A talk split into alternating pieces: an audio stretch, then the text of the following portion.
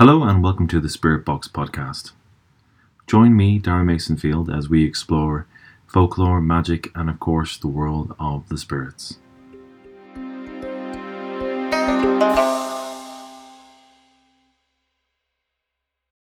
While I was researching information on the jinn, I discovered a lot of the mythology around Mount Qaf.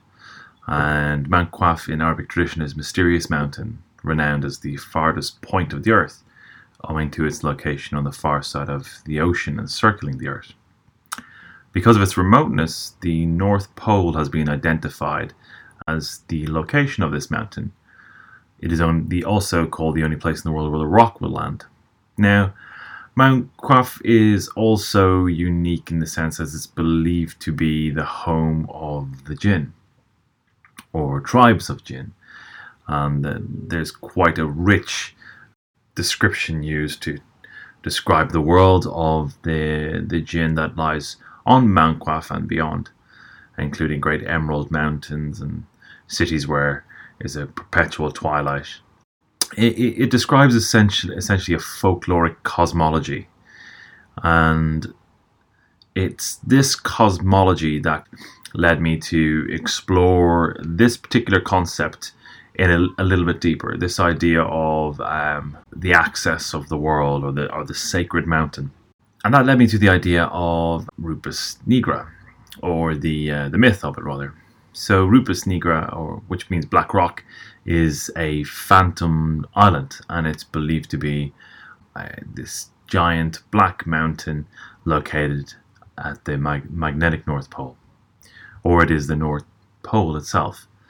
Um, so the rationale was all compasses pointed to this area, so it must be a magnetic island. So it's a similar uh, it's a similar myth to the Persian and Arab myth of Mount Qaf. But one interesting thing about it is there's a particular book associated with Rupes Nigra, which identified the island itself, the island mountain rather, and and it led to this mountain being in maps up to the 17th century. So the idea came from a lost book called Inventio Fortunata, and the island featured on maps from the 16th to 17th centuries, including those of Giraldus Mercator and his successors. And Mercator described the island in 1577 to, uh, in a letter to uh, Dr. John Dee. In the midst of the four countries is a whirlpool, into which there empty these four indrawing seas which divide the north, and the water rushes about and descends into the earth, just as if one were pouring it through a filter funnel. It is four degrees wide on every side of the pole, that is to say, eight degrees altogether, except that right under the pole is where there lies bare a rock in the midst of the sea. Its circumference is almost 33 French miles, and it is all of magnetic stone. This is word for word everything that I have copied out of this author. And the author he's referring to is uh, Jacobus uh, Knoeden. It's quite interesting there that he's writing to John Dee. And anybody who's studied magic or the occult in any degree should be aware of who John Dee is. Um, so this this particular myth takes an interesting turn. Here we see Mercator's map uh, of the Arctic, and what it shows here is um, Rupes Nigra and the four islands around it. So it's referred to as the Pole Arcticus, which is clearly the North Pole of this island. So nothing is known of this particular island. There, there's there's nothing clear about it. Yet it appeared in all these maps. So the lost book itself, Inventio Fortunata, uh, it's assumed to be dating from the 14th century, and it contains this description of the North Pole as the magnetic island. So, no direct extracts from the document have ever been discovered, but its influence on the Western idea of geography and the Arctic region persisted for several centuries. The book is said to be a travelogue written by a 14th century Franciscan friar from Oxford who travelled the North Atlantic region in the early 1360s, making some half a dozen journeys conducting business on behalf of the King of England, and that at the time was Edward III. He described what he's found on his first journey to the islands beyond the 54 degrees north in a book, Inventio Fortunata, which he then presented to the king. Unfortunately, by the time Arctic explorers were seeking information in the 1490s, the Inventio had gone missing and was only known through a summary in a second text, Itinerarium, written by a traveller named Jacob Schneuden.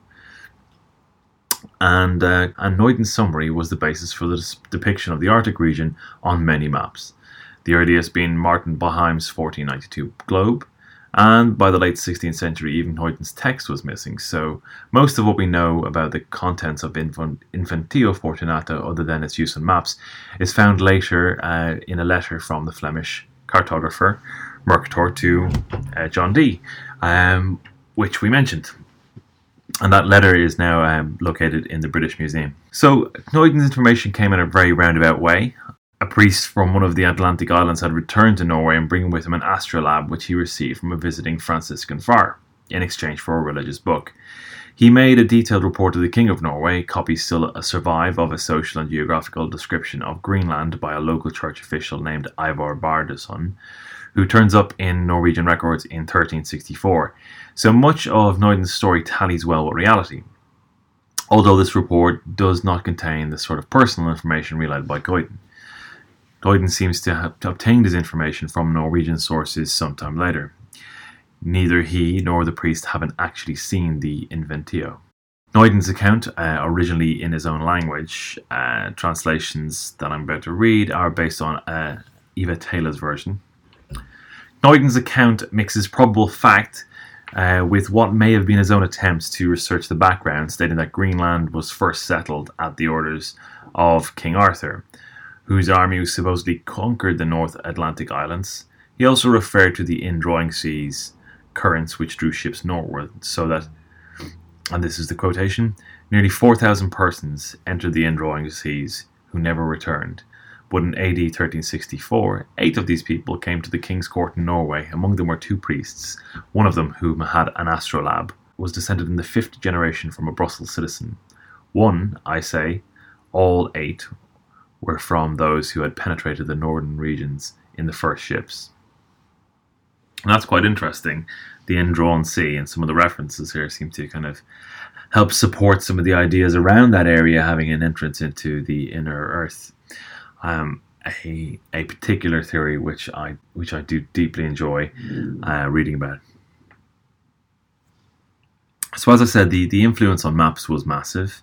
Where this led me to as well was was thinking about well the idea of the sacred map in cosmology and the sacred region in cosmology because essentially Mount Qaf is seen as the the borders of the world and a mountain range that supports the sky and Rupes Nigra has this idea of of it being some sort of entrance or exit from from this world.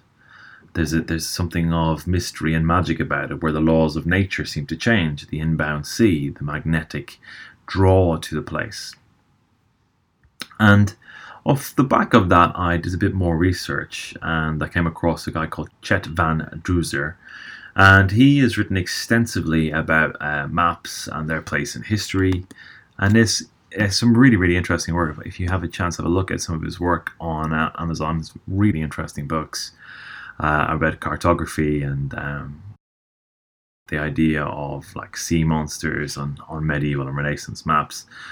And I'm going to read some extracts of his his work, the mythic geography of the Nolar, North, the mythic geography of the northern polar regions, Inventio Fortunata, and Buddhist cosmology. Sacred centers are usually located near the people in whose mythology they play a part. But there are distant spots on the earth that many pe- different peoples recognize have a special central status the North and South Poles. These spots are pierced by the axis of the heavens. They are the crowns of the world about which all the stars dance, the points to which all compasses direct their needles. The recognition of the centrality of the Earth's poles is reflected in one of the names of the sacred centers. Axis Mundi, as well as in various attempts to connect sacred centers with the poles. The city of Beijing is known as the pivot of the four quarters, and the sacred center of the city, the Forbidden City, is more precisely known as the Purple Forbidden City. Purple being the symbolic color of the North Star, and the designation Purple Forbidden City thus signifying that the Emperor's residence is at the center of the world. There was also a 9th century Islamic tradition argued by Al Kisa of Kufa that the Kaaba in Mecca, for which the center of the earth is a common epithet among Muslims, is located directly beneath the North Star. Thus, symbolism of or connection with the pole is often ascribed to local sacred centers, while the pole itself, until this century, both in belief and in fact unattainable, has received little mythological attention as a center. I will examine two systems of mythology relating to the northern polar regions, systems which, true from very different cultures, turn out to be remarkably similar. Geraldus Mercator is perhaps the only figure in history of cartography whose name has become a household word, and his system of map projection, called the Mercator projection, is still widely used today, albeit usually in slightly modified forms. Mercator was famous for his meticulous research and accuracy, and thus it is quite surprised to see for the first time Mercator's map of the northern polar regions. I'm not going to be able to pronounce the map as its title is in Latin, but it was published in 1595. And on this map, uh, you'll see the, the, uh, the, North Pole is very unfamiliar to modern eyes, as, as, we mentioned this before. At the center of the map, right at the pole, stands a huge black mountain. Its mount, this mountain is made of lodestone, the magnetic stone, and is the source of the Earth's magnetic field. The central mountain is surrounded by open water, and then further out by, by four large islands that form a ring around the pole. The largest of these islands, perhaps 700 by 1,100 miles, and they all have high mountains along their southern rims. These islands are separated by four large inward flowing seas, which are aligned as if to the four points of the compass. Though, of course, there is no north, east, or west of the North Pole, every direction from its center is south. Mercator notes inform us that the waters of these oceans carried northward to the pole, and through these rivers with great force, such as no wind could make a ship sail against the current. The waters then disappear into an enormous whirlpool beneath the mountain at the pole and are absorbed into the bowels of the earth. Mercator also tells us that a four foot tall pygmies inhabit the island closest to Europe. More remarkable than the map itself is the fact that many other contemporary maps, maps by the most respected cartographers of the time, show a very similar configuration around the North Pole. Martin Behaim, who died before Mercator was born, made a famous globe in 1492. This is, in fact, the oldest surviving terrestrial globe. That shows land surrounding the North Pole. There are two large islands right near the pole and in the Western Hemisphere, while extensions of Europe and Asia reach northwards uh, so as to form, together with the two islands just mentioned, a broken circle of land around the pole. A world map by Johannes Ruysch, the Universa Cognitis Orbis Tabula, published in an edition of Ptolemy's Geographia in Rome 1508, shows four islands around the North Pole. Two, the one north of Greenland and opposite across the pole, are labeled Insula Deserta, and the one north of Europe is that of the Hyperboreans, and the one north of America is labeled Aronfi. He labels the waters within the four islands as the Mare Suginum and speaks of a violent whirlpool that sucks the incoming waters down into the earth. In addition, his map shows a ring of small, very mountainous islands around the four islands, which numerous islands, Ruysch says, are uninhabited. So you can see we start to form a mystic cosmology that existed um, up into the 17th century there's the land of the Hyperboreans.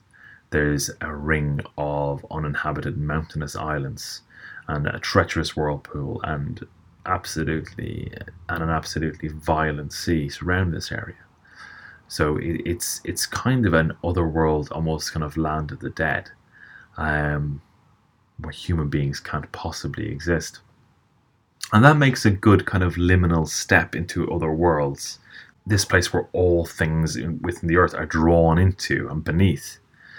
The the the magnetic force that, that points there, all compasses point there, and then there's the tempestuous, terrible waters, you know that that surrounded, protected, and um, prevented human beings from from passing through, or indeed getting back, as in the aforementioned disastrous trip in Croydon's account earlier where 4,000 persons entered the indrawing sea but, but never returned.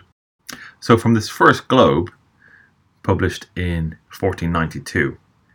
Right up to the 1700s, this configuration of islands around the pole featured in literally scores of maps.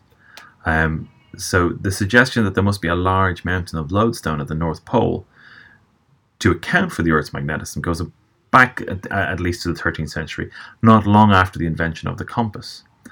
But what was the source of the four islands and the inward flowing rivers, of the mountains and the pygmies? Mercator cites his authority for the delineation of the northern regions in the itinerarium of the Flemish traveller uh, Jacobus Noiden, which, as we said already, is, is a lost, uh, that summary no longer exists.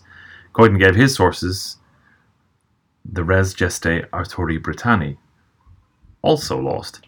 This is a book written by an English Minorite, a mathematician from Oxford, who had travelled far north in 1360 and recorded what he saw. And this work was called the Inventio Fortunata. So this is the source that Coydens uh, cites. Also, uh, Mercator and his contemporaries believed the author of the Inventio Fortunata, the English Minorite, the friar, to be Nicholas de Lina, Nicholas of King Lynn. Uh, others have argued against this identification. Thus, the source of the mythical polar geography is a lost work by an unknown author in the 14th century. Nonetheless, it is possible to speculate about where the author of the Inventio Fortunata may have derived this geography. Nansen has found mentions of a great northern whirlpool in Norse legends of the world's well, the Hvergelmir, which caused the tides by pushing and pulling water through its subterranean channels. The Topographia Hibernica by Giraldus Cambrensis in 1146 to 1220, his description of the northern whirlpool is cited by Mercator and the the Historia Norvega 1180 and the Speculum Regale 1250 of Einar Gunnarsson, and particularly interesting quote from the Lango, Langobard author Paulus Warnefridi 720 to 790, also called Diaconus. And this is the quote. And not far from the shore which we before spoke of, on the west, where the ocean extends without bounds, is that very deep abyss of waters which we commonly call the ocean's navel. It is said twice a day to suck the waves into itself and to spew them out again, as is proved to happen along all these coasts where the waves rush in and go back in again with fearful rapidity. By the whirlpool of which we have spoken, it is asserted that ships are often drawn in with such rapidity that they seem to resemble a flight of arrows through the air, and sometimes they are lost in the gulf with a frightful destruction. Often, just as they are about to go under, they are brought back again by a sudden shock of the waves, and they are sent out again hence with the same rapidity with which they were drawn in. The persistence of the Inventio Fortunata geography on maps, say for 150 years, is to some extent a testament to the esteem in which Mercator and Ortelius were held by other cartographers. The Inventio Fortunata places a, a mountain at the pole, and of course, many sacred centres are mountains. A passage into the depths of the earth is another common feature of sacred centres. Moreover, the powerful flow of water from the four corners of the earth in through the rivers to the pole and there down a whirlpool is the strongest possible confirmation and emphasis of the pole's centrality. As strong almost as the thought of a million Muslims facing Mecca from all corners of the earth five times a day in prayer. This role the North Pole plays in circulation of the Earth's waters gives the spot the global importance we expect of a sacred centre. Also, a number of sacred centres seem to be connected with primal waters. The Garden of Eden again, the rock of the Temple of Jerusalem, which closes the mouth of the Tehom, the watery chaos beneath the earth that was involved in Noah's flood, Uisneach Hill in Ireland, the seat of the Stone of Divisions, and the centre of Ireland according to the division of the country made by the god Fitnan, son of Ocean, who was also the source of the waters of the deluge and the mountain Harati or Alborz to the east of Iran, which is the navel of waters, as the fountain of all water springs here.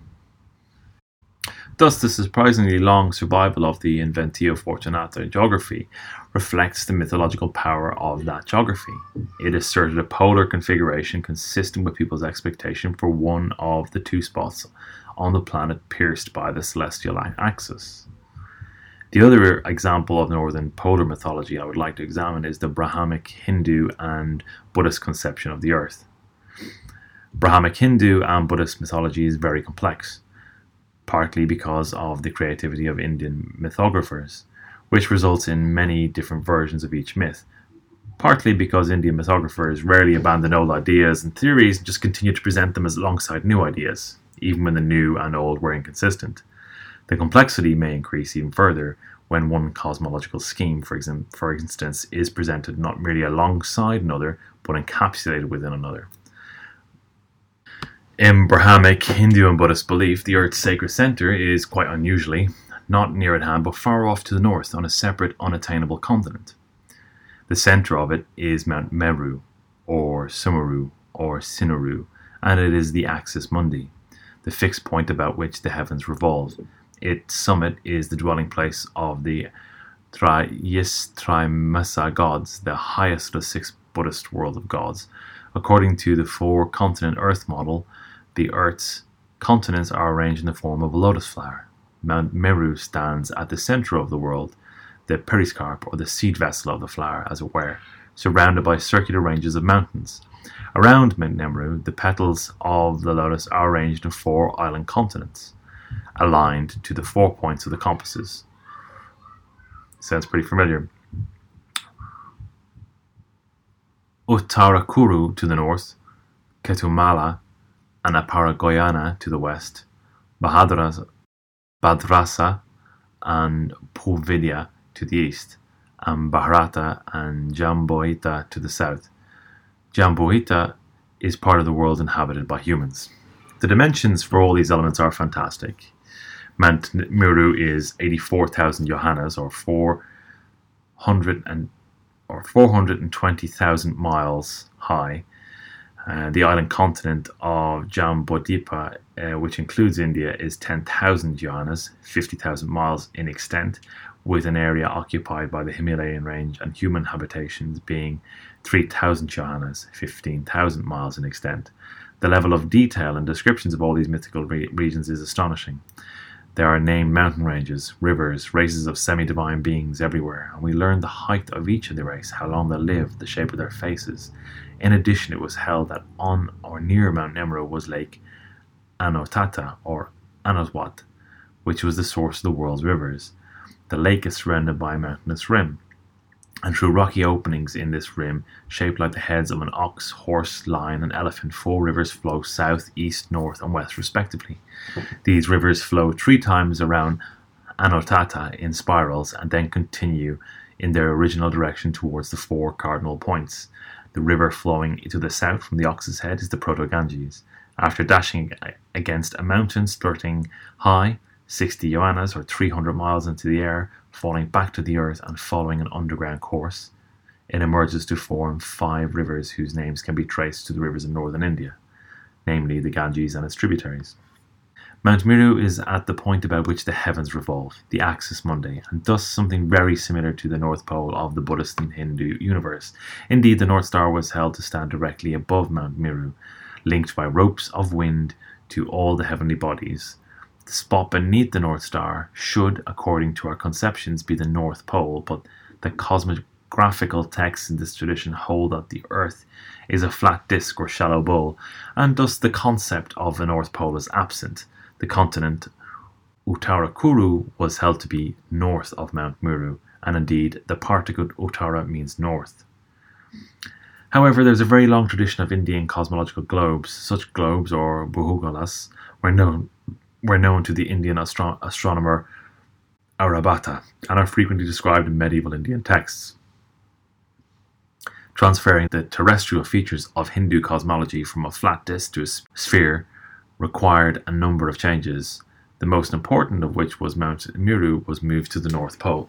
The similarities between Inventio Fortunata and the Brahmic, Hindu, and Buddhist concepts of the northern polar regions of the Earth should by now be obvious. Both place a large mountain at the pole, surrounded by four islands, aligned as if to the four points of the compass. From one mountain radiates the Earth's magnetic field, the other is the pivot of the universe, the home of the divine, and while The Inventio Fortunata has the waters of the world's oceans flowing in towards the pole from the four quarters and down into the earth. The Buddhist conception has a large lake with four huge rivers flowing out to the four corners of the earth.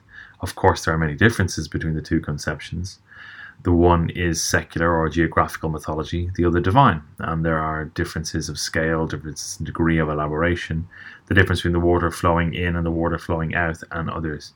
But the similarities are impressive. To attempt to argue the, that the Inventio Fortunata was by some circuitous means derived from a Buddhist conceptions of the northern polar regions would be at best highly a highly precarious undertaking quite aside from the inherent improbability of such an influence, when the work itself is lost and its author is uncertain, no such argument can have a foot to stand on. I am inclined rather to see the fact that two or so similar mythographies of the northern polar region should arise and persist in two so different cultures as a testament to the creativity of these two cultures and to the degree to which these mythologies match our innate transcultural conception of what a sacred center should be. So that's the end of that article. With uh, my apologies for my uh, impromptu commentary midway. Um, so again, the author is Chet Van Duzer, and he's got some very interesting books that are worth checking out on um, on Amazon. I suppose the final commentary from me, I, find it really interesting that there's the cosmology uh, lacking from uh, Mr. Duzer's essay is Mount Qaf, which is also which is also based in the North Pole, as I mentioned at the start of this this this video. I find that really intriguing. So you, have ended up with Brahmanic, Hindu, Buddhist, um, the Christian world's view of the North, and then you have an Islamic myth as well. And I do think there's some interconnectivity there that perhaps the root of these ideas have a common source, but that's utter conjecture. The relationship to the four cardinal points, the relationship to water, the idea that there is this enormous mountain there, and the idea that this is a place of liminality, that it is a crossroads between our world and another, either the interior or of the world or the divine, makes it a very special place be that one solely existing in myth. It's a really interesting concept to, to look at. And there, there still is some mythology. There still is some mythology around the North Pole. We still have a, our, our own modern myths. You know, obviously the obvious one is, of course, that it is the home of, of Santa Claus. Um, you know, our Yuletide king, a mythical being that lives in the north and that is capable of, of traversing the world in one night. Um, that's a big myth. But beyond that, there's also kind of the modern, more conspiratorial myths where there the it, an international agreement that does not allow for flights across or over the North Pole. That there is no aerial photography of the North Pole. There's no satellite photography of the North Pole, and this kind of supports the whole idea that there is a, a an entrance to an inner Earth there. Um, I'm not saying there is or not, as I obviously never commit to anything, um, but I do like the idea of it. Uh, it is an intriguing. Uh, it's an intriguing thing, and certainly, uh, whenever I see anything about the inner Earth, I'm I want to read more. I want to I want to find out more. Is there an entrance to Agartha? Um, so that's it. I think that's and uh, that's all I have for this video. It's uh, just a really interesting juxtaposition through lost books, unknown authors, and then this weird um, configuration of Buddhist, Islamic, Hindu cosmologies uh, mapped across this Christian mythogeography. If you enjoyed the video, by all means do subscribe for more. Uh, leave a comment below if you've got anything else to add, and uh, talk soon.